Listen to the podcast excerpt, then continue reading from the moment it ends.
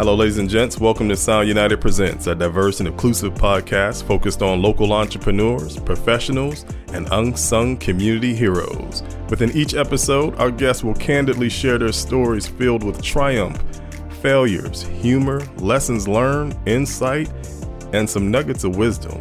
I'm very excited about this, and I hope you are too. Let's get started. Hey, folks, thank you for hitting the play button. Welcome to another edition of Sound United Presents, being produced here in the friendly confines of Sound United Podcast Studio. I'm your host, Deshaun Scott, and making this sound crispy and pleasant to your ears is Kimberly Gonzalez, aka KG. So, as y'all know, uh, I'm doing this backstory thing to, to really introduce the person who uh, I think you should know and who falls under the criteria of our of our mission here at Sound United Presents. So let me give you a little backstory how I met this gentleman. This was 2018, I believe. He was doing some work in downtown Warren. I don't want to go into all that part of it, but he was doing some work to help revitalize the city, help the city, um, native come back and do some work. And I was very interested in him and not because of what he was doing, more so just due diligence of, of, of him itself, like business and as a businessman and wanting the thirst for knowledge, which is all I, you know, which is what I have.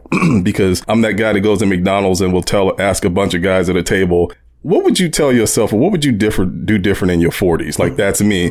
And i do it because i just yearn for knowledge to become a better person become a better businessman better husband whatever the case may be. And so this gentleman I really wanted to talk to him, but I'm like, you know, when you think about in my in my lens, you know, he he's way up at the top and you know, here I am and he's shaking his head right now. And when you get to know him, he is totally not like what I'm describing. and, and I'm like, well, I got to get a hold of him, but you know, I'm, I'm trying to figure out how to do this thing. And so I knew someone in, in government and his name, it came up and I said, well, I'm trying to, I'd like to just get 20 minutes to talk to him. And they're like, be, be sure I don't want to talk to him about like, I don't want anything. I'm not, you know, I'm not a, you know, I don't want any funding or nothing like that. Just, I just want to pick his brain. And the person I was talking to goes, okay, uh, give me your business card and I got your personal number and I'll pass it along to him.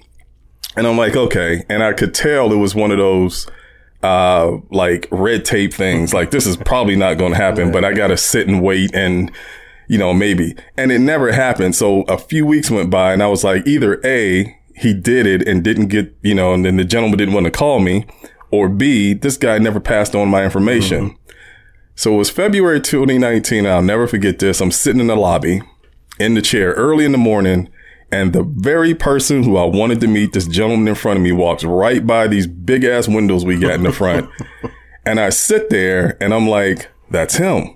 No one, it's 7.30 in the morning downtown Warren. Hardly anybody, you know, February, hardly anybody's on the sidewalk. He walks down. It was like the perfect storm. Maybe two minutes passed and I still didn't budge to say anything. Cause in my head, I'm like, maybe he really didn't want to be bothered or no, he looked like he on a mission. I don't want to mess with him. And I, and I had this feeling. I felt a slap in the back of my head and I heard this, this voice say, get your black ass up and go say something to that man. That voice was my grandmother, God rest her soul. There you go. So I go outside and I yell his name, Mr. Marvin. And he doesn't hear me. He keeps walking. I'm like, oh, I almost was like, oh, I tried. Let me go back in. Then I said, no, nah, let me do it one more time. I said, Mr. Marvin. He turns around, he looks, I wave, we come down the sidewalk, we talk, I explain like, Hey, I love what you're doing down here. Um, I love to pick your brain as a businessman. You know, I'm trying to grow my business and I seek knowledge to become a better businessman.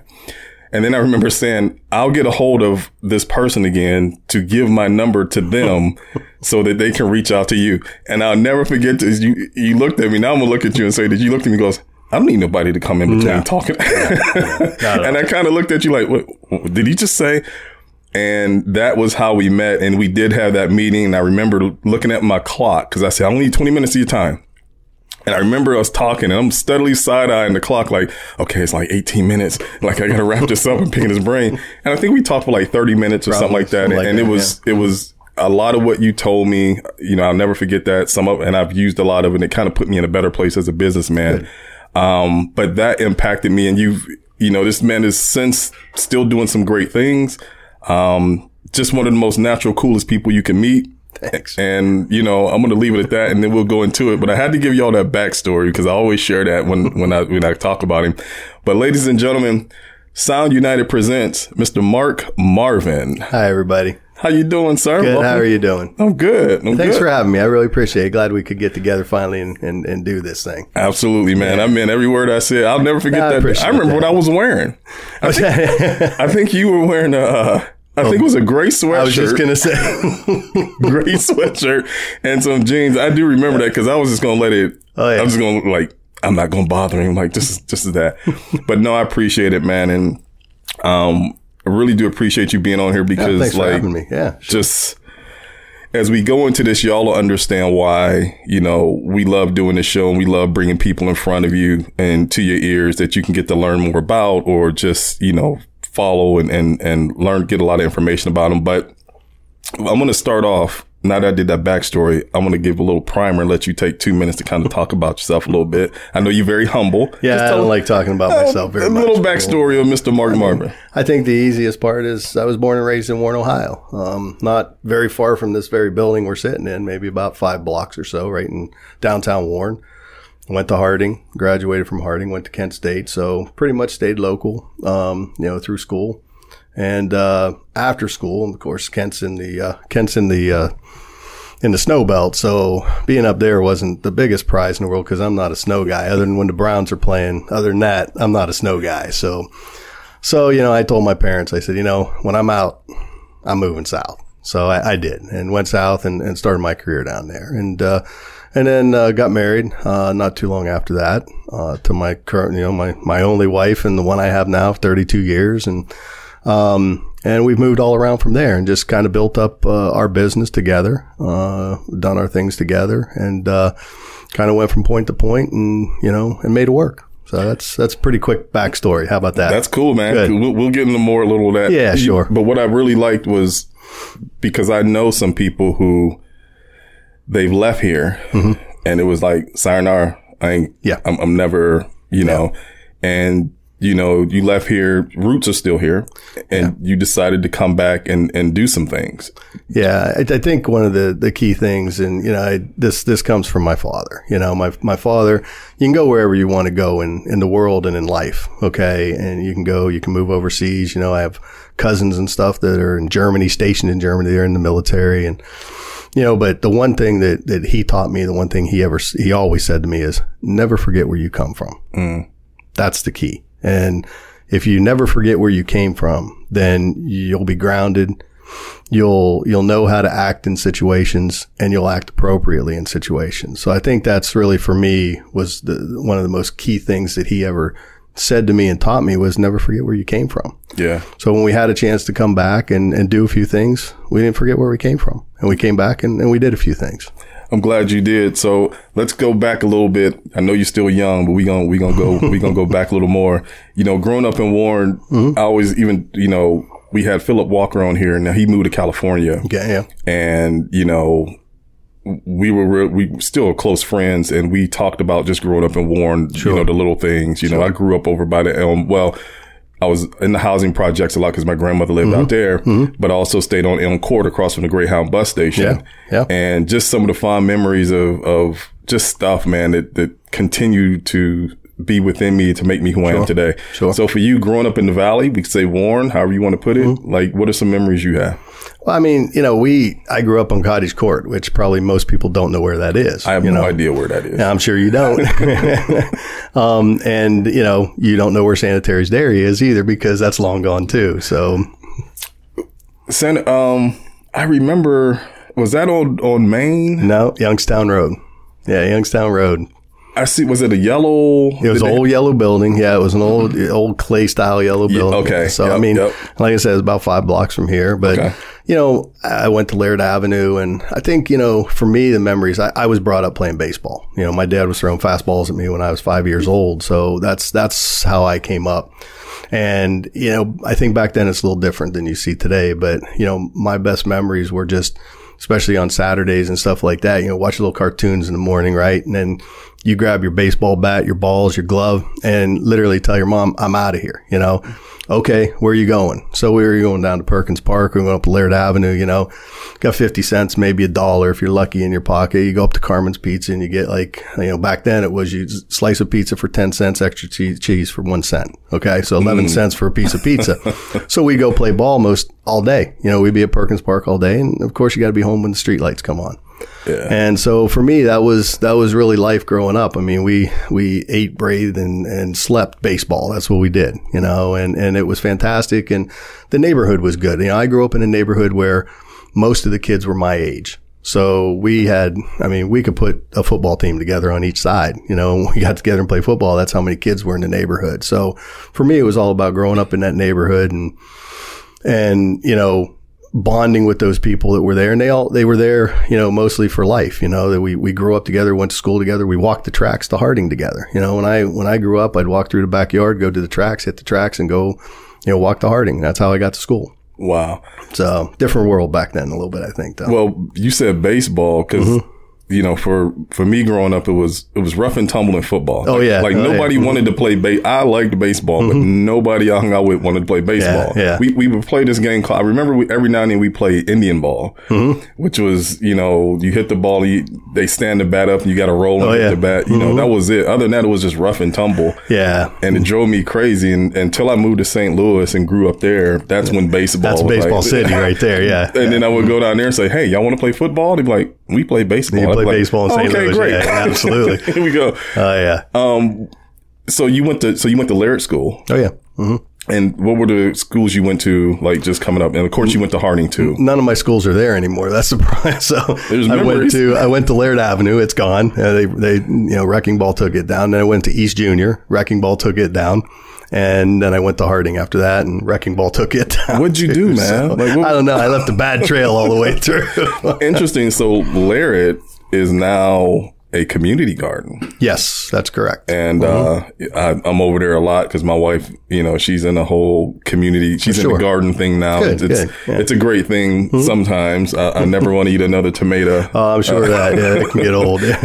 Um, do you have so growing up, you know, going through the middle school and that, Mm-hmm. you know, you played sports. I mean, is there some impactful, like any any cool things that happened within that time? Any cool teachers? Like my fourth grade teacher still stays with me today, Mr. Montefiore, um, because some of the values he instilled in Mm-hmm. Sure, sure. Um, him knowing that I was the only I was the only black kid in the school, but Right, you know, yeah. treated very well. That's good, But yeah. but you know, are there any things that happen in that that space? You know, that- unfortunately, most of the teachers I had are dead too.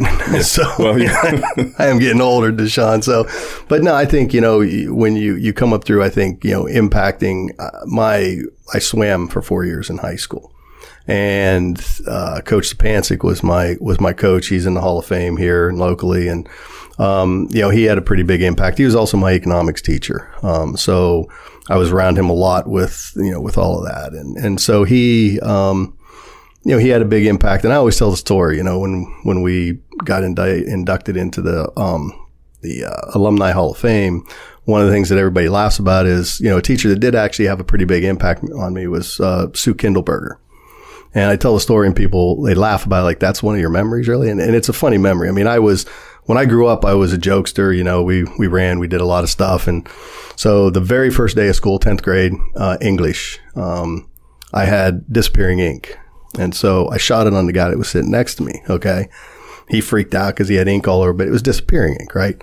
Just as I was doing it, she walked into class. I got kicked out of class. Okay. First day, boom, out. I had to sit outside in the hallway, wait for class to get done, and I had to come in. So my parents always told all my teachers, you know, whenever I went to class, class, they, they knew who I was. You know, my parents knew me, so they knew. They said, "Look, call us if something happens. You can give it to him, and he'll get it when he gets home." Okay, that's what they told everybody. Mm, So sure enough, she called my parents. So for the rest of the year, I had to go into class and move the seat all the way back in the corner because, as she deemed it, I was not capable of functioning with the rest of the class. So I went through all of 10th grade English like that. Okay. And it's a good, it, you know, and I hated English to be honest with you. And, uh, but I realized like going through school, you need English. You know, you, you have to be able to communicate and speak with people. But not only that, you have to be able to write. You know, you have to be able to put your thoughts on paper. You have to be able to communicate through professional letters and things of that sort. So it had a pretty big impact on me once I started realizing how important it is when you get to a professional level and you get to a profession. You have to have that. So people laugh at it like, you like the lady that kicked you out of class? I'm like, well, it was my fault. So I'm not going to say. she busted you.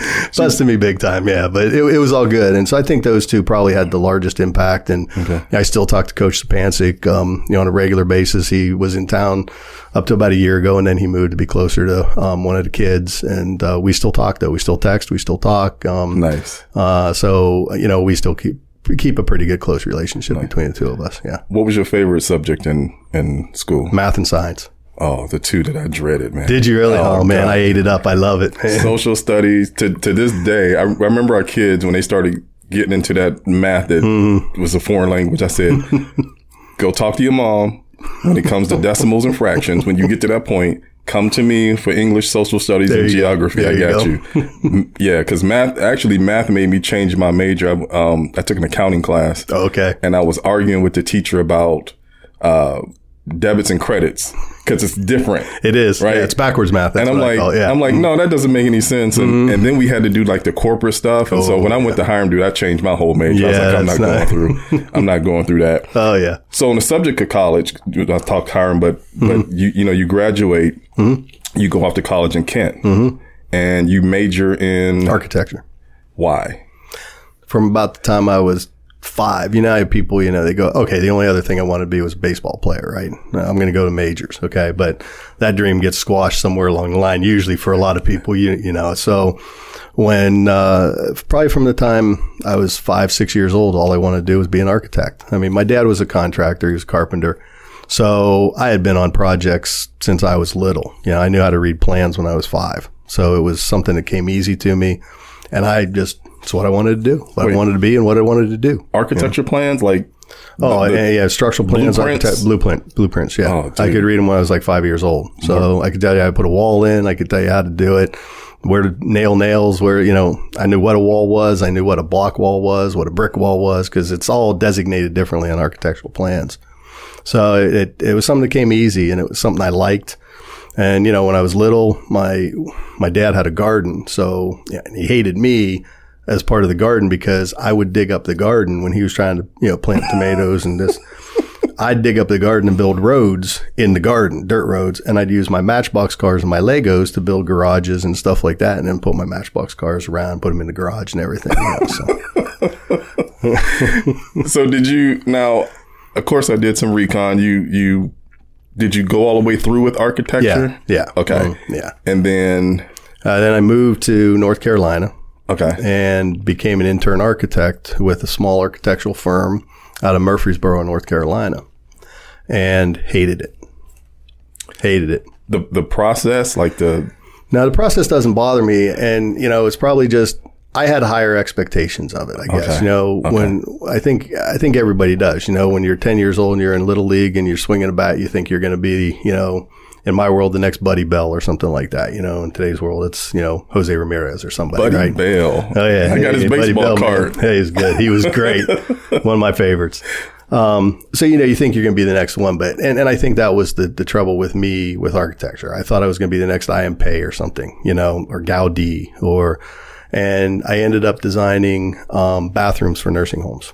Mm. So it was a little bit deflating and it was a small firm too. Um, so it was just, it was just not what I expected, I guess. And, um, and I think I just didn't maybe in, in retrospect, when you look back, maybe I didn't give it the time I should have, but you're young. You're looking at this and I did what for four years, you know, five years to do this. Mm-hmm. Yeah, I don't think so, you know, and so I actually got hired because at the time you also took a lot of structural classes. You know, architecture's changed a little bit over the years. And so at the time I got hired as and basically a quasi engineer, if you want to say that, with the idea that the company was going to then send me back to school to get my civil engineering degree. And so we did that. We completed it. And basically, you know, up until our developmental years here about six years ago, I've been doing engineering ever since. And I love it. You know, it's something that I absolutely love. We designed bridges, you know, all over, all over the country. uh, primarily in New York City for years when I worked with concrete company. Um, we did a lot of bridge work up there and, um, and then we kind of expanded it, you know, from there and, and started over into the steel side of things and, and, uh, working with steel and, and doing those kind of things. But I've loved it ever since. So it all blends together, the architecture and the engineering. It, it really does. I mean, when you when you bring it in, it's it's a little different nowadays because it's almost become like I, I would equate it to like the doctoring field now where you know you have a, a general a, a, general doctor that you go to he sends you to a specialist okay? Back in the old days they used to do everything. Now you know if it's your foot they send you to a podiatrist and so yeah. on and so forth. And now it's it's pretty much the same thing. You know with architecture they they draw the pictures they put everything in they get the ideas from everybody and then they let structural engineers and other people figure out how to make all that stuff come together and work, okay. okay? And and so you're you're solving problems. But they they do work together, and you can use one skill with the other, and and you know make something come out pretty nice actually. Okay. The only thing I know about architecture, I had to take a elective at Hiram, and and to me, it's like it is like the best trivia when I ask people is the columns like Doric or Corinthian. that's all I know. After that, I don't know anything about architecture, oh, yeah. but mm-hmm. I can tell you those columns. I'm like, that's a that's a Doric column there over there. Mm-hmm. Um, and I don't want to I don't want to skip past. Let's go back to the college life. Like, how was college life for you? Great, probably too great. Did you do any pranks then too? Or you know? Yeah, I partied a lot. I mean, you know, you get to Kent and it's it's pretty easy to do that. But I, I melded in pretty well. And and the nice thing about it is, you know one of my one of my best friends from here actually was my roommate. We lived a small group uh, in uh, in Kent, and then uh, we all moved off campus together, which was probably not the best thing to do. So we had six guys and one girl living in a house uh, on Franklin Street in Kent. But it was a lot of fun. I mean, we had really good parties, and usually people were coming from Warren going to Columbus and they'd stop in Kent to our house. We'd have a party, and then they'd you know go on the oh, next man, day. Yeah, so, the, the, whole party trip. Yeah, it was like Delta House circuit. for crying out loud. It was really, it was really not a good thing most of the time. So, but it was a lot of fun. Um, and we had a lot of you know the guys uh, that moved in. They were, I knew them all. They were good guys. We we pretty much got along most of the time. You know, and and it was a lot of fun. I mean, I, I had a great time in college. Uh, you know, professors, things like that. It you know, I'm not a real big school guy. Don't take me the wrong way on that. I think education is one of the most important things that you can have. It's what my dad taught me. Um, and it's one of the reasons why we got in, involved in some of the football programs here was on the education side with Stevie and those guys to make sure that, you know, that when these kids get out of school, you know, they can go and they can continue their education because not everybody makes it in baseball or football or, yes. you know, these kind of things. You, and, and most people don't. And, you know, you, you find out very quickly when you crack your foot or you crack your arm and now you can't play anymore. What am I going to do? And if you have education to, to fall back on, you know, it's, it's, it's always going to be there. Yeah. So, you know, we, we did our studies. We knew what we needed to do and, and we pushed through and, and obviously it, became a very important part of my life and it's what, it's what we do. Um, but, you know, school was always tough for me because I just, you know, I didn't want to be there. You know what I mean? But it's an absolute necessary part of who you are, what you become and what you do. And, and it's, it's needed. I mean, and, and so I promote education a lot, even though to me, I probably wasn't the best student, you know, all the way through school. Yeah. So. As a high school dropout, but got my shit together, I emphasize telling you. Education yeah you, you got to have it. You got to have it. There's no doubt. But yeah college life i i can say i got the fullest extent out of my college career. It was, it was a lot of fun so. i went in non-traditional so I, I, missed that part of did you really? Yeah oh, i was non-traditional. You know i mean? I didn't get to only i think the only fun i had was learning how to pitch quarters and drink. Oh, that's good. Because yeah, I did the yeah. weekend college and I got oh, to yeah. hang with some of the traditional students. Absolutely. Come on, Deshaun, come on in. I'm like, oh, okay, let's let's do this. We did plenty of that. Let me tell you. Oh yeah. Uh-huh. So you, um, let's jump to entrepreneurship. So mm-hmm. you, you were working for a company you didn't like it with North Carolina. Yeah. Mm-hmm. Is is that where the dive into entrepreneurship came from? No, it was it was you know kind of what we were talking about earlier today. A story you were telling me a little mm-hmm. bit so we were on the coast of North Carolina and, um, it was late eighties and the company I was working for, they, it was a big, uh, real estate bust basically. And the economy took a downturn in 1989, 88, 89. And, um, they were selling our company off. It was a, uh, excuse me, it was a, uh, uh, subsidiary of a main company in New York City and they were selling us off. They were closing us down, done. So I said to myself, what am I going to do? You know, and the company was still, they were still going to go on, but I decided at that time that I was going to do two things. I started the Marvin Group.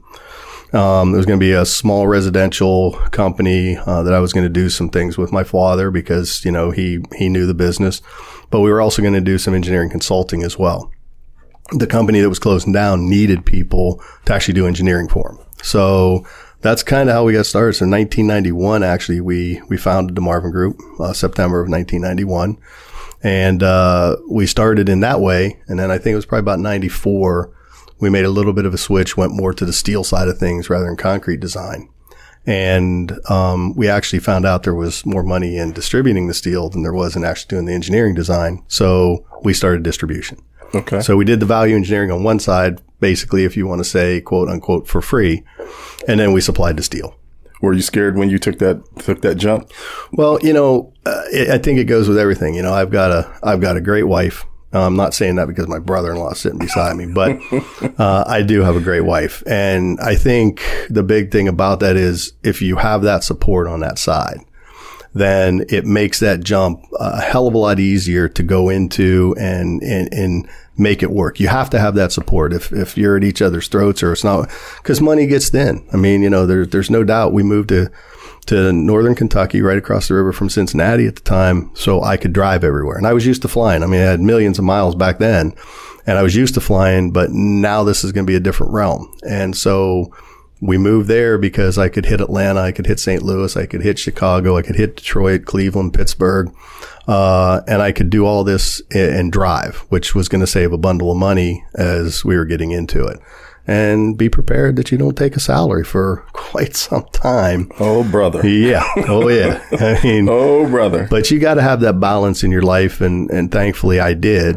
you know, with her and, um, and, you know, she knew what was coming and we talked about it. As a matter of fact, she, she came up with the name, the Marvin Group when we first founded it. Uh, so she knew what was coming and, and, uh, and we stayed in a small townhouse down there and, and made it work. I worked out of the basement and, um, and, and that's just how we built it up and we built it up together and supported each other. And, you know, when the funds were tight, we knew what to do. And when things got better, we knew what to do too. So it, uh, it's good to have that balance and everybody has to have that balance, especially if you're an entrepreneur and you're going out on your own. You have to make sure that that support's there because if that support's not there from your family, your wife, um, it makes it that much more difficult because money will get tight. There's no doubt about it. I, and it goes, you know, you mentioned communication where we were talking about English and how important all that mm-hmm. stuff is. And I remember when, when I told my, um, I told my wife, she was my girlfriend at the time, mm-hmm. but you know, I told her, I said, I was leaving flying high. I yeah, said, yeah. we were mm-hmm. talking about that earlier, yeah. I said, I think I'm gonna just work for myself. Like, you know, cause it was a nonprofit, man. And, sure. and, one of the hardest things I always say about nonprofit is that, um, that they, um, you never know at the end of, of the day, right? right? Like the funding, you know, you might come in the office and they'll say, sorry, hey, we didn't get that grant. exactly. Like, how much time do I have? Mm-hmm. You know, uh, mm-hmm. two months, right. you know, you're, and you're looking. Right. And so I remember walking in and telling like, I, you know, I, I just want to start my own company. Mm-hmm. Like, you know, I got to, you know, and I was bracing for the impact. Like, right. what the hell? Did yeah, you, yeah, you know what I mean? Like yeah. all the things that happened. Sure. And she said, okay. Yeah. And we talked about it. We planned about it. So you're right. That, yeah. that whole entrepreneur thing. Yeah. We need to, you know, communicate with our, our partner. Absolutely. You know, because at the end sure. of the day, you know, like you said, when money get tight though, mm-hmm. Mm-hmm. like and it does. If you ain't had that communication, right. it's going to be some issues. So yeah, it is. I say that to, to all my entrepreneurs. Mm-hmm. Um, I want to go back because entrepreneurship isn't easy. Mm-hmm. Let's talk about the struggles. Like well, how hard was it, even though you prepared for it? Sure, sure. I think, you know, there's different levels of it. You know, it depends. It really does depend on what you're doing. Okay. For example, if you're going to be a consultant, let's say you have an engineering degree and you have a professional registration and you're going to go out and you're going to be a consultant. That's a lot different than being, let's say, in distribution. Okay. Why? Well, first of all, because if I'm a consultant, I'm kind of sitting on my, sitting on my ass a little bit and sitting in my office and I'm just doing calculations, right? This guy needs something. This guy needs something. This guy needs something. I send it out and I send him a bill. Okay. That's pretty easy. It's not, it doesn't necessarily require this you know, big capital outlay because it's you doing your business. If you're going to do, go into distribution or manufacturing or any of that kind of thing, the layout is so much more difficult because now you have to go out, you have to have uh, established credit. Okay. Not only at the banks that you're going to deal with, but also with vendors that are going to be selling you something. So that's the, that's the struggle because you're coming out nine times out of 10, you're fresh. Okay. Nobody really knows who you are. So now you got to come in and you got to say, well, I'm, I'm me. You know, I'm, I'm the Marvin group. I'm downtown development group, whatever. And they say, well, yeah, we don't really care. You know, Yeah. oh, what do you mean you don't care? You know, I'm going to give you business. Yeah. what are you going to give me? You know, and so you have to establish that, you know, right off the bat. And then to be very honest, I remember I, I had a, a great contact in New Jersey. Uh, and I, I called him up and I said, look, you know, this is what I'm going to be doing. He said, can you do me a big favor? I said, yeah. He said, I'll put you on credit. He said, uh, can you pay me in 10 days? I said, yeah, I can pay you in 10 days. He said, all right. He said, you pay me in 10 days. We'll never have a problem. I said, okay. So I got my first invoice from him, paid him in 10 days. Okay. Not a big deal. From there on out, did all kinds of business with the guy. But now I was able to use him on my credit application. So first credit application I turned in, I had that company and my American Express on the credit app. And this is for a manufacturing plant. They're looking at this like, say, what? This guy's got. And thankfully, I, you know, I'd established a, a good connection, uh, in Switzerland and the guy said, give him a chance. So That's they all it takes, Give me man. a chance, yeah, and and that's all you need is, you know, and don't be afraid to take that chance. I mean, you you you know you, you kind of flattered me a little bit with the opening there when you said that, and All truth. turned my face red a little bit, but you know, you took a chance, and and that's really what you have to do. It never hurts to go out and have somebody you know say no to you. If they say no, they say no. You go to the next one, and it is what it is, you know. And so you have to go out. Any entrepreneurs, that's part of. I think the biggest struggle is people have to get used to hearing no no from the bank. You know, I remember when when the plant that I was talking about was closing down. Me and another guy put a business plan together. Um, I'm 26 years old, maybe something like that. And we go into the bank. You know, I had a full business plan. I looked it up how to write a business plan for dummies and you know that kind of thing. And went and wrote the business plan right. And and and I thought I was I thought this was great. I, I looked at it. I thought it was a masterpiece. Right. So we go to the bank and they look at it and they actually took us seriously. And you know, at the end of the day, they said no. Okay. I think we were asking for three hundred thousand dollars at the time, you know, and it was two hundred ninety nine thousand dollars more than I actually had, and so they said no. I said okay, that's fine. So of course we didn't buy the plant, but you keep trying. You know, I mean, you you go to the next one, and uh, and that's what we did. And I think those are the big, you know, when you look at those struggles, you have to be be able to hear no, but still continue. You know. And then you have to rely upon the relationships. This is why when you first start out in business and you're in business working for someone else, it's, it's very vital that you strike those relationships with older people, with people that have been in the business for years, people that can make one or two phone calls and say, he's a good guy, give him a chance, you know, and when you have that, then you should be able to navigate the waters from there. But those are the biggest struggles. You got to be able to hear no. And I think that's, that's tough for a lot of people is to hear the word no. It really is. my professor uh, Roger Cram at Hiram, he one day he was we were doing a class and he made this point to me. We talked afterwards about some things I was that was going on. He said, "Well, what's the worst thing that can happen if somebody says no?" He said, "Are you going?" I remember he was like, "Are you going to die?" Right. Yeah, yeah, you know, he exactly. emph- Yeah. emphasized. They're like, "No, I'm not going to die." He goes, "Well, that's it. That's the worst thing that can happen." That's it. You know, they just Yeah. say no. So Yeah. that or uh, you hear the voice in your ear when when someone you want to talk Yeah. to is going down the sidewalk. Yeah, yeah, grandma's always in the air somewhere. Let me tell you, Always, man. always there. I know that feeling. Oh yeah, hmm So you you currently out, and I don't want to jump into a developer. Mm-hmm. And we kind of talked about that transition to going through. yeah. Like, where did that come from? Is that a natural segue, or was it like did you play Sim City and you know? No, no. probably should have done that first though. But um, no, I mean it, it was something I always wanted to do, you know. And uh, we, uh, you know, we we developed a couple of plants. We built them. Uh, built a plant here on the west side of Warren. Uh, built a similar plant in New Mexico, and with that, we actually bought the land. Uh, I designed the plants. Uh, of course, we had subcontractors and everything come in and build the plants. Um, we acted as our own project managers and, and everything on the job. Wow. So once we got the plants built, we ran the plants. Okay. And that's a whole different realm. If you're not used to it uh, in manufacturing is actually taking what you think you know and you see and then actually doing it, uh, in manufacturing. It's, it's tough. And when you do two of them that are 2000 miles away, it's a little bit more difficult. So that gave us a little bit of developmental opportunity, which is something I always wanted to do. And it combines the architectural with the engineering side. Okay. So it combines what you're good at, you know, and, so we did that. And in 2014, I guess it was, I had a company come to me and as the Godfather said, they made me an offer I couldn't refuse. Hmm. and so I took their offer and what that did was give me the capital then to make that development not only more of a reality, but it allowed me to do it on a much larger scale.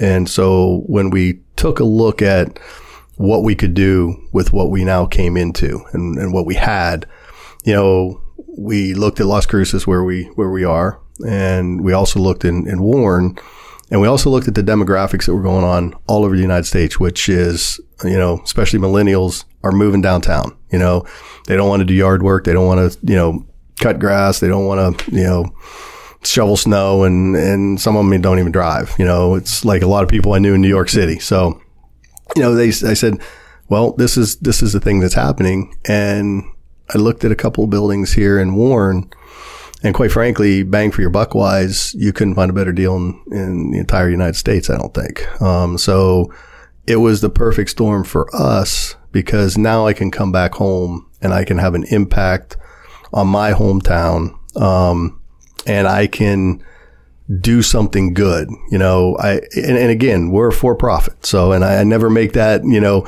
I, I, never make any bones about it. That's what we do. We're, we're here to make money. Absolutely. Um, Absolutely. But, but you kind of have the best of both worlds because you're back home and it gives you an opportunity to do something in your hometown and have an impact, but you can also make money at the same time while you're doing it, you know, yeah. and so you, you get a good thing, uh, going there. And I think quite frankly, being from the area, um, it helps you understand the people, what happens with, you know, here, how to deal with the people and, you know, how to explain your story. You know, like, why should I go down? Why should I go into downtown Warren? It's dangerous in downtown. Really? I live there, you know? And when you tell people you live in, you live in downtown. Yeah, I live in downtown Warren.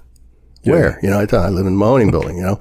So it's, it's something then that you can say, it's like, I don't think it's dangerous down here because I live down here and I walk down here, you know, cause when I'm walking to building and building, I'm walking. I'm not getting in my car and driving one block down the road. I walk. That's why you saw me that day. I was walking down to Robbins that day, I think.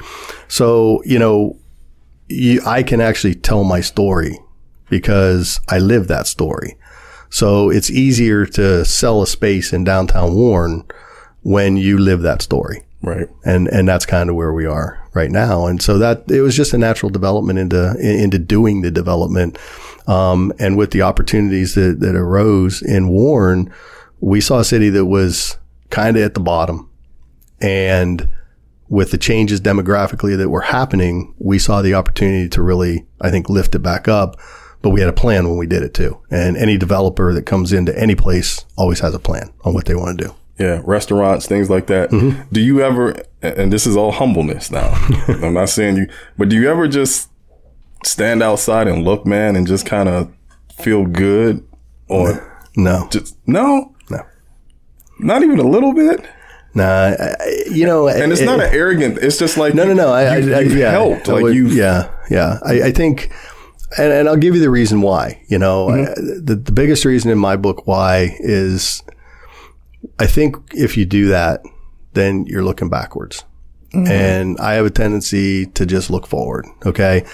Um, and I think, you know, at times then what, what happens to Sean when you do that too sometimes is I think you can then have an arrogance about you. You know what I'm saying? Like when you're doing that, because I've had so many people tell me like, I had a guy come over to Robbins one day and he, he thought the Robbins was uh, trademarked, you know, and he said, what are you going to call it? And I said, he said, I got an idea. I said, what's the idea? He said, why don't you call it the Marvin Theater? I said, yeah, you'll never see my name on a building. And I'm not Trump, you know, but yeah. you'll never see my name on a building. And, and I think that's part of it. Like, I think sometimes when you have a tendency to step back and say that, then you you can become a little bit arrogant. You can become a little bit into yourself. You know what I mean? And and then if you start believing that thing, because there's been stories written me about me that are good stories. There's been stories written about me that are not so good stories. And I think if you believe any of it, I think that everybody, or I hope that everybody would see that there's a middle ground somewhere in there that's probably the right story, you know? Right. And so for me, it's, it's about looking forward, not looking backwards. Um, and don't get me wrong. There's times I will be honest about this. There's times that I, I walk into the Robbins Theater, for example, and you always see something different when you walk into a place like that.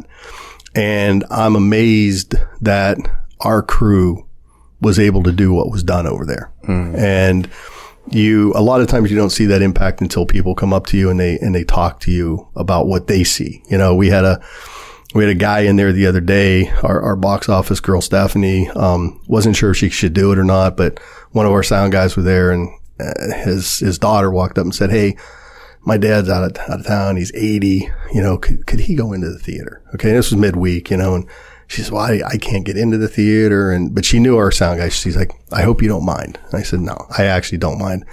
So this 80 year old man goes in, our sound guy lets him in, walks him all around the whole theater. So he's coming down the big steps from the, from the rotunda and he's crying. He's mm-hmm. bawling.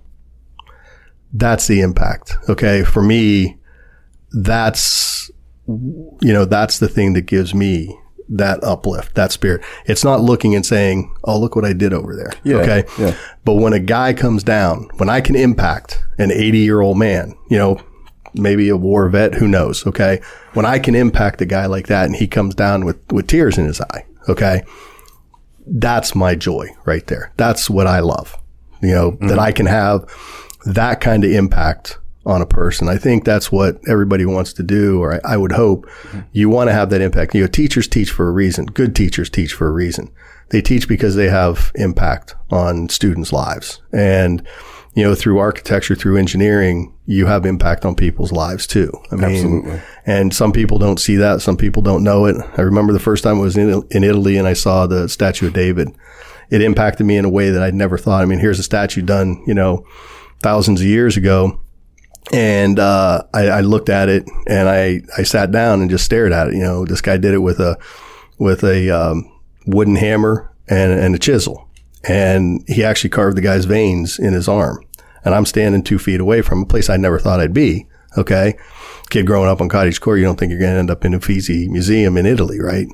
But it was a huge impact. That's the kind of impact that you know I would like to have on people. There's there's you know, you can look back at some point in time maybe and say when you're an old man, did I have a legacy? Yeah. And, you know, you can have a legacy through your kids. You can have a legacy through, you know, your, your impact on people and things and, and lives. And, uh, you know, I hope that, that that's maybe mine. You know, again, if I can have an 80 year old man walk down those stairs and it impacts him in that way, that's beautiful for me. That's absolutely beautiful. Good, good. Yeah, man. Uh, so I'm hoping that our listeners understand because I posed that question because I, I, wanted you, and it, and it wasn't a thing of arrogance. It's just like mm-hmm. I look out the window sometimes because I remember by four o'clock, man, that's it. People right. people leaving from the jobs mm-hmm. after four four thirty ain't nothing happening downtown. No, that's right. Yeah. And now you know you look out. Uh, one day I remember I hearing this voice that I've known all my life.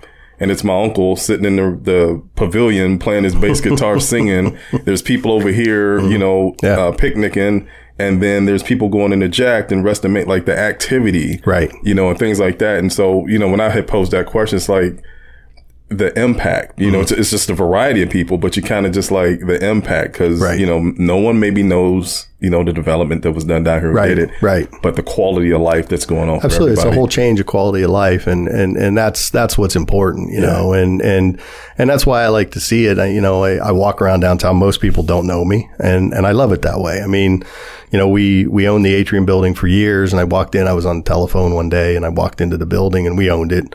And, um, you know, the lady started yelling at me, okay, because she's pointing at the sign, you know, that said no cell phones, right? And I just, yeah, yeah, okay, fine, you know. So Jimmy walked in and, you know, she, that guy's not supposed to be on, she's like, he said, do you know who that is? She's like, no, he's not supposed to be on the phone. He said he owns the building. She turned around, went back in the office. but I'm not going to be the one yeah. that, that, tells her that. And, you know, it's funny because we, we were doing a, a one of our events that, that was going on at the at the Robbins Theater, and they gave you you know, two two tickets for drinks. I think it might have been United Way or one of the events, you know, and you had two ticket drinks. And so my wife was with me. And so we walked through and she kind of went off with, uh, I think it was the, the lady from Jack Angela. And um, they were walking around and they were having a couple. So she, you know, used her two drink tickets. Okay. So they went up to get another drink and, and he said, Oh, that'll, do you have your tickets? And she, Oh, no, I don't have a ticket, you know, and he said, Oh, well, that'll be four bucks or something like that. I forget. And the, the lady she was with from Jack said, does it make any difference if she owns a building? oh, I'm sorry, Miss Smart, but my wife's the same way. You yeah. would never hear her say one word about any of that kind of stuff. She just, yep. you know, and she would have pulled four bucks out of her pocket and she would have paid for it. It wouldn't have been a big deal, you yep. know, or she would have called me and said, Hey, I left my money at home, which is something she knows how to do. But, um, you know, and, and, she'll be the same way. So, and, and I like it that way. I prefer to, you know, walk into a place and sit down and, and have a meal or do whatever, whether it's Chardonnays or, you know, whatever. And, and just hang out, you know, and, and that's, that's me. That's, that's what I like about it. You blend in very well. Like it's, I it's not that, that. you do, man. just, just very well. Um, I want to go to some expert stuff a little bit. Mm-hmm, I want to sure. through, through your lens and I want to talk about economic development or community mm-hmm. development. I, I, sometimes I think they're different, but some people are saying I'm, I'm just coming from a layman's, you know, kind of mm-hmm. lens. But to you, what does good economic development look like? Well, I mean, when it, it depends on where you jump in. You know what I mean? Like if, if you take an area or whatever that is, and, and if you're talking about economic development, it's better than just development. Okay. Because we can take the plant on the west side of town and say, we built a plant on the west side of town. All right. And it affects 65 people, you know, in the air because that's how much it employs. But there's a lot larger impact to it, maybe outside of the region. But if you start with the plant and then you come in and you start developing a whole different thing with that, um, economic development becomes community development, especially in a downtown region. Okay. Because what happens is, you know, people ask me all the time, why did you make condos in the Mahoning building and in 118 and 124 North Park? Why did you do condos? Why didn't you do apartments? You know, there's a lot of people looking for apartments. One of the reasons, and I think if you start at the bare bones basic of, of economic slash community development, okay, you have to have people that are vested in wherever that is. Okay. What's the best way to get people vested in that? Oh, you can, you can rent space to a retail shop. You can rent space to a, a restaurant, but they might be gone in a year. You know, hey, it didn't work out. I'm out of here. But if you sell a condo and it's marketed and sold as a condo, those people own it. So their neighborhood now, especially, and, and for right now, let's talk about the downtown. Okay. Mm-hmm. Um, they own downtown. Those people, their front yard is Courthouse Square. So what happens is they become very concerned about safety. They become very concerned about cleanliness. Um, all of those things they become extremely concerned about. And so they're vested now. They're vested in downtown. So now they go to their community leaders and they say, we want this. We'd like this. We'd like this. I remember when they took the trash cans out because they were doing some stuff along the road. and, uh, I mean, everybody complained. Hey, where's our trash cans at? I mean, you know, you got Tom Duma who's been here forever and he's going to stay down here. Okay. He's vested in downtown. He owns that building and he's vested. And so he cares, you know, and so yeah. he's going to complain when you, you, pick up the garbage cans and you don't bring them back. All right. And that's what happens when you do this. So that's like the first foundation of it is you get the people vested in downtown.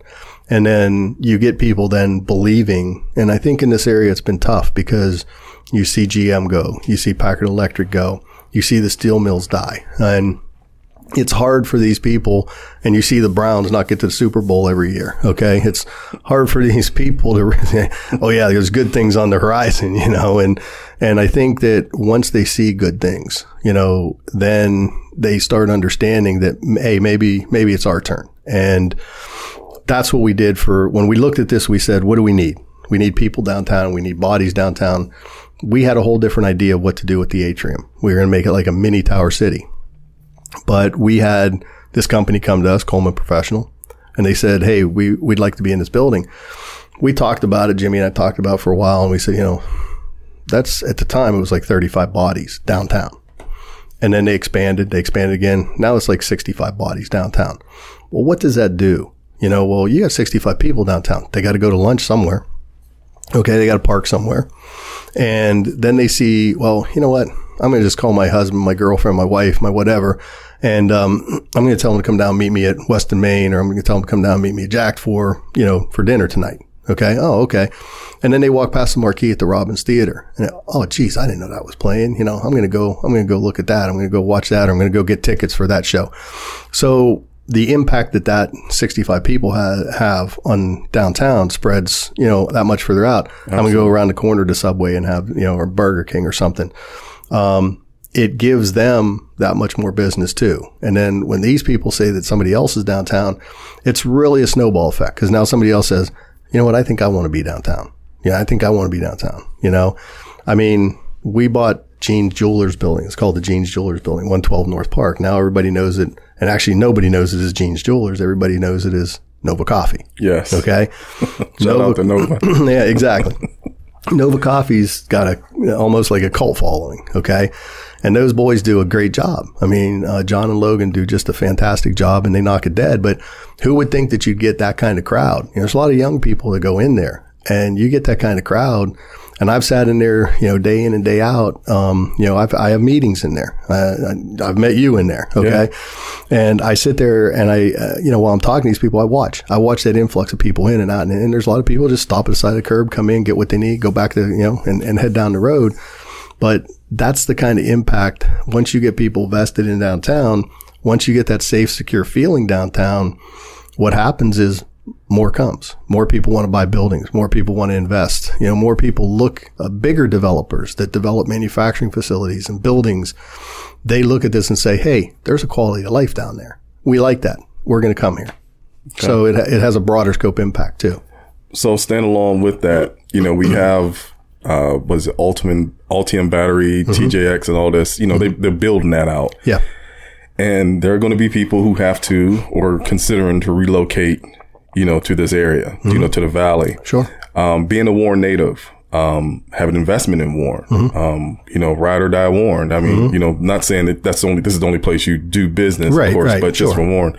Um, what would you tell someone considering they got Warren on the short list of, you know, mm-hmm. they, are coming from Colorado or wherever. Sure. Considering here, what would you tell them um, about the city? Why should they move here? Well, you know, and and putting my prejudice aside because I'm from here, okay, right. and, and and looking at it, I can actually, you know, from from my point of view, I can speak to that actually um, very knowledgeable because when we came here, we had also a group of people with us that were from Europe, and they didn't know the area. They didn't know anything about it. So when we started getting into our negotiations and things we were going to do, you know, you have a workforce here that, for example, let's, let's just take Las Cruces, New Mexico, that I know very well and I live and Warren, Ohio. Okay. When we were hiring people for Las Cruces, we had a big job up in, um, in Seattle. It was a tunnel job and it was going to require us to do three shifts. Okay. Nobody in Las Cruces knew how to do shift work. Like, hey, you're going to be on second shift. Uh, what's second shift? Okay. Oh wow. What do you mean? What's second shift? Yeah, I never heard of that. What what you know? What, what's that mean? So it means you're going to be working from like three o'clock till eleven o'clock at night. Oh, I don't know if I like that, you know. And then you tell people they might be working eleven till six in the morning. Oh, that, you really don't like that, right? Yeah, exactly. but you come here and you have a workforce that's ready. You have a workforce that's knowledgeable about that. They know what it means. Um, it, it doesn't scare them. And, um, you know, I remember when we built the plant, you know, we went out to the electricians union shop and, and we sat with them and we talked with them. And I looked around, I got a, was lucky enough to get a tour through there on their low voltage and their high voltage side. And I was completely blown away at, at the level mm, of, of education that they give these guys coming out of, um, the, the electrical union and, and their entrepreneur, their, um, uh, what they do at the beginning to come through and everything. I'm like, wow, this is, this is an amazing program here.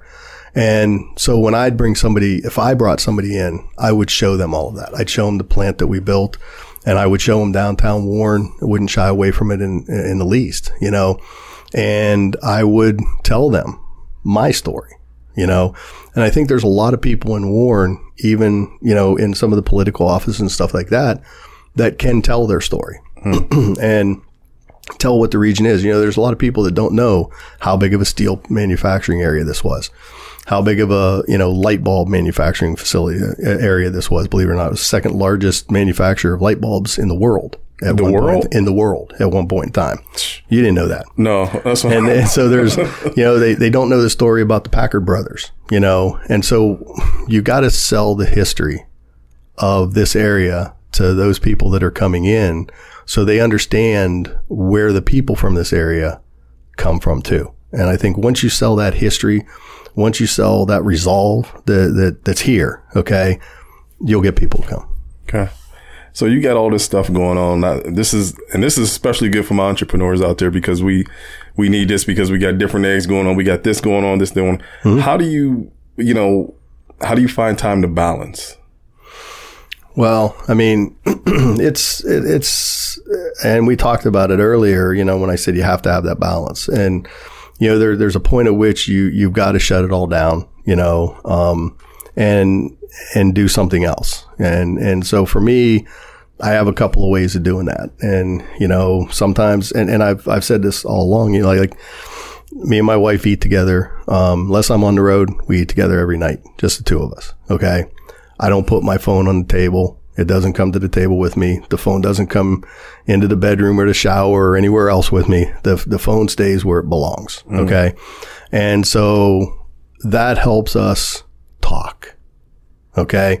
And people might say, ah, that's kind of weird, but no, it's really not. Okay. It just helps us talk. Uh, you know, sometimes talk is, is arguing about something. I didn't like this or I like, and and you work it out. Okay. And of course I'm, you know, I've been a Browns fan, uh, Indians fan, you know, my whole life. And, eh, you know, during the season, we had season tickets. Uh, you know, COVID kind of screwed a lot of stuff up, but one of those downtime things was to, on Sunday, take, you know, a group of guys, whether it be some business guys or friends or whatever, and go up to the Browns games and, and you take four or five hours and you just relax. You watch a game. Okay. It's not really relaxing watching the Browns, but you know, um, but you know, that's, that's part of it. And, and I'm a big car guy. So for me, um, especially when I'm out west, for me, it's getting in one of the cars and taking about 100 miles an hour down the road and literally 100, 120 down the road because I can do it out there and get away with it most of the time. And, and turn the music up real loud and just get away from a lot of stuff, you know.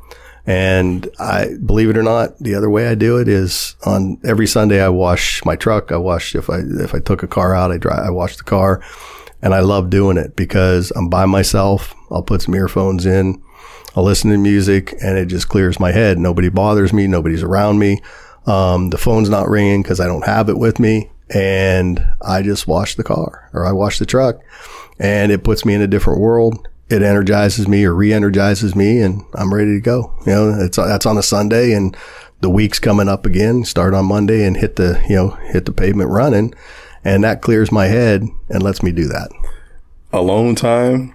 It took me and my wife, it took her to understand that I need alone time mm-hmm. sometimes. sure, You know what I mean? sure. Like just, I don't care if I'm just binge watching Netflix and, mm-hmm. Mm-hmm. and, and not doing it, but I need that. But, you know, also, and I've learned to do this mm, probably within the last year and a half, like putting that phone away. Yeah, yeah, I like how you said that just, it's not at the table. It just goes where it goes. That's right. And, and I think that's very important too. Yeah, we, we've we've all become so attached to these phones, you know, and, and, and admittedly, I love technology and, and I'm probably just, you know, as bad as anybody else on it. But one thing I, I won't do, and, and even, you know, if I'm at dinner, uh, out to dinner, whether it be with clients or whether it be with my wife, I never pick up the phone. You will not see me. And we've had comments made to, uh, her and I have had comments at restaurants made like, you guys sat here for two hours and you just talked. You know, we're not playing on our phones. We're not, and you know, it was comical. I was, I was away, uh, one year on, at, uh, on, uh, Valentine's Day. Okay. And I, I had some, a business conference and so wasn't thinking that it was Valentine's Day. And, and so when we made reservations, it was difficult to make reservations to go out with the guys I was with. Right. So we had uh, three of us, me and two other guys like, you know, it's Valentine's Day, you know, that was kind of weird. And like, yeah, but we're on a conference. Okay. Well, there's a limited menu. So you're going to have to, you know, it's, it's in pairs. We're like, well, okay. So we had four fillets instead of, you know, three. I was with a couple big guys. So I think we can handle it. Right. But what was funny about to us is we're three guys sitting at the table. Okay. We're watching all these couples come in for Valentine's Day. All right. And you know, you'd see this younger couple come in and boom, as soon as their asses hit the seat, right? They're on the phone they're texting. I'm like, wait a second, you're with your date. Who the hell are you texting? You know? Yeah. And we got a kick out of this. So we sat there the whole night, right? We're eating, we're having a couple of drinks, and we're just watching all these couples come in. And literally, I would probably say to you, 80% of them came in. Then 20% were probably your 55, 60 year olds and above that didn't sit down and take the phone out, right? Every other one of them sat down. As soon as they hit the seat, they're texting. Wow. We, uh, where was we went out to dinner. We do this too, and I never want to be that person, but you will see couples, older couples and and younger couples, Mm-hmm. and they literally sit across the table and they don't say one word. No. Not even a word during dinner. Not that we trying to spy on them or something like that, but no. it's interesting. It's human behavior. It's, It's social hilarious. science. Yeah. It's like nothing. They don't say anything, and, and maybe a couple things, and they pay the bill and they go. Yeah. And I'll be like, we ain't never like, cause me and my wife we'll play dozens on each other across the table. Like we just have fun with each other. Like even if we got to do that, we- we're not we're not going to be in our phones doing that. no, you know what I mean? You'll never see us do that. Yeah, it's it's and and we do, we'll we'll laugh those because I'll say something to her. I'll say, you know, I've been watching that couple where they haven't talked to each other since they sat down. You know, mm-hmm. fifteen minutes you come by him instead a word to each other. word. and, and it's funny, you know, and, and we so we'll do you know we'll do that too. And we watch him and we look at him and we'll make a comment like that. But I mean, it's for us, it's you won't see us take a phone out when we're, you know, when, when we're out to dinner. And it's just something that, you know, it's a rule that we've made. And, you know, when I worked in the basement all those years, when I, when I get to the top of the stairs and come through that door, all of the stuff that I had downstairs, all that work stuff, it ended. Okay. And mm-hmm. we'd sit down, we'd eat, sit down, we'd eat dinner and we talk about, you know, whatever, you know, but when I hit that door, everything else got left downstairs. it. That was it. So this is a weird question for me because I, you know, but I think everybody gets inspired by someone. Who inspires you?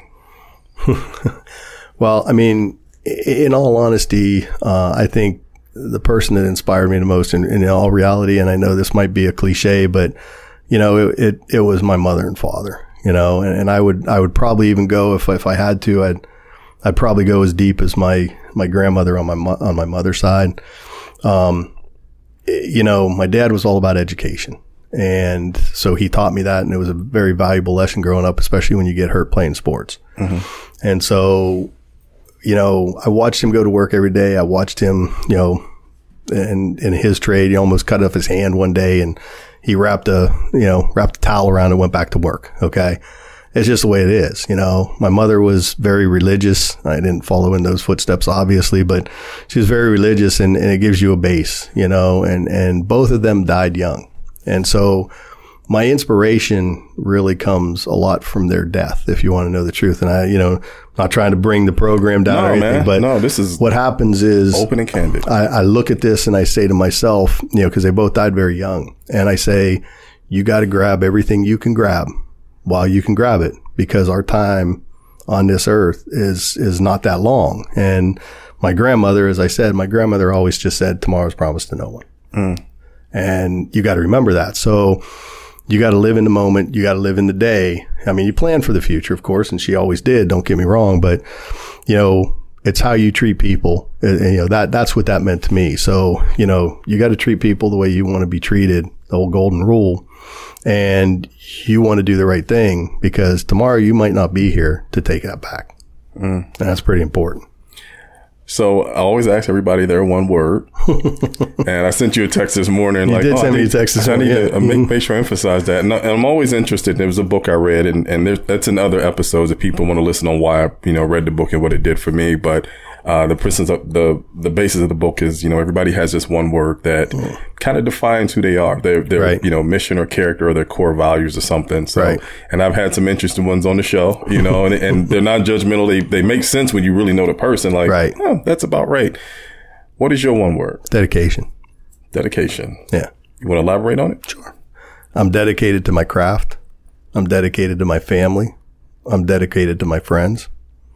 I mean, everything that I do, I dedicate my time to whatever that is that's going on. So, you know, if I have a friend that needs something, needs me, I'm, I'm there. I dedicate my time to that person.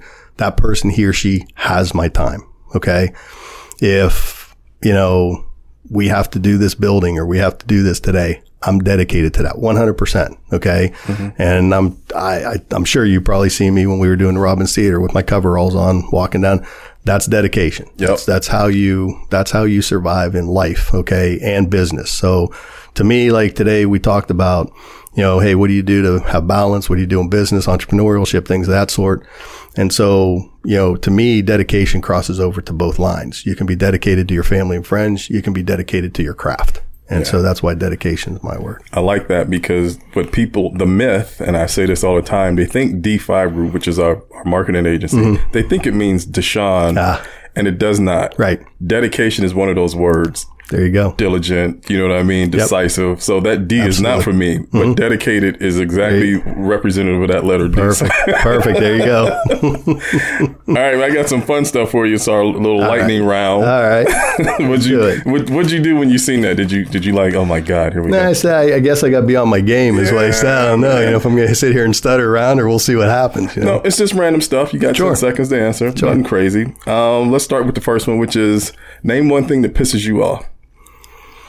A bad attitude. What would you tell your 30 year old self? Oh, that's a good one. Um, I would tell him stay the course. Would you rather time travel to the past or to go to the future? Future. A fruit you dislike. Blackberries. Wow. Should the Cleveland Browns add a logo to their helmet or not? Absolutely not. Keep it as is. Yeah, Absolutely. Okay. Traditional. My wife would say I'm a blank dancer. Terrible. And finally, a smell that just brings you joy, a smell that you like, an aroma. Cherries. Hmm. Like the like fresh cherries, not the Mm-hmm. Fresh cherries, not yeah. that jar. No, no, no, not that crap. No, no, not, not Bed Bath and Beyond crap. No, no, no. Uh, just out in the field. Yeah. Cool, cool, man. Um, is there anything you want to let us know? Anything big happening that's that's not security clearance stuff, or like that, but you know, No, I mean we're you know we we've got the uh, South Main Plaza over here, the old Mickey's Plaza. that We're Yes. we're finishing up, but we're about eighty percent there, and uh, we're we're pursuing hard a grocery store for you know which I think a lot of people really want downtown. oh Um, heck yeah, We've we've had a couple conversations, nothing solid yet, and and uh, we're going to keep pursuing that that avenue and that path. So you know, hopefully, and of course, once we do that, we'll we'll let everybody know. But uh, we're we're still going to try to pursue and try to put one in the basement over there and and, and make that work. Um, Robins Theater's back. Yeah, Um, buddy. You know, everybody the the masks are off and and uh, we're ready to rock and roll literally again. And uh, yesterday we made some some good announcements on some shows we have coming up. Uh, Kingfish uh, has got he's a great blues guy. He um he's coming up here pretty soon. And Wayne Newton we announced uh, Mr. Las Vegas uh, and a couple other ones, Jefferson Starship, and a real really good lineup that we have coming up. So we're back. And uh, you know we when we built the place we made it we didn't do it on purpose, didn't do it for COVID, that's for sure. But everything was touchless and everything like that when we built it. So it's it's a really safe environment in there. So we're we're hoping that the crowds come back and um, and start getting into it like they did when we first opened again. And, and we're looking forward to that. Uh, and uh, you know, we're we're looking at we're always looking at opportunities. You know that, Deshaun. Yeah. So we're you know we're seeing what comes up. We we um you know, usually we, we play our stuff here and there and, and see what happens. And we're doing the same thing with, with where we're going now. Uh, you know, we're hoping, you know, something might go out on the, the peninsula and there, there might be some work done out there and we'll see what happens with, with that and how the city reacts to some of these COVID funds that they've got in and what they do with them too. And we might bridge off of some of the stuff that they have going on. So, uh, we're always looking for opportunity. We're going to see what happens. excellent, man. You know, I, I I definitely and I said it earlier. Thank you for being on here. It means a lot. But Yeah, sure. And and you know, like I said, for our listeners, you know, our audience, we we're across the board with just you know curious people, entrepreneurs, Mm-hmm. and and it was important for me to not ask every exact question like maybe you've been answered before, but get some other, you know, Nah, just it was the, good. The, the dimensional you, Sure, the, the multi-dimensional you. So I want to thank you. No, I, want, I appreciate that. And I want to thank you too. Thanks for having me on. Was Sir, great. you're welcome. Yeah, and also got to acknowledge uh, your brother-in-law to your Oh, yeah. side. Now, he, he in the studio. I'm not going. You know, he's off the mic, but he here. You know, Jimmy. I got to give a shout out to him too. Absolutely. Another cool gentleman. Another Yeah. cool gentleman. I, it, it, you know, no difference in personality, kindness, and stuff like that. Man, that's really cool. Nah, So- it's it's been a to be honest, it's been a godsend. I mean, I've been married 32 years, and you know, between my sister and my brother-in-law, I couldn't ask for two better people. You know, there's no jealousies, there's no crossovers and the fighting and everything else. Yep. And, and, uh, I, I couldn't ask for better support. I couldn't ask for better people than, than those two. They've been, you know, our biggest supporters. And I'm glad you did give a shout out to Jimmy because Oh, he's, absolutely. he's been one of my biggest, uh, supporters over there and, and, and mine to him too. I mean, you know, he, uh, I love him to death and always will. Yep, good people. Yeah. Hey, ladies and gentlemen, I want to thank you again for hitting the play button for this episode of Sound United Presents. On behalf of Kimberly Gonzalez and, of course, myself, we are signing out.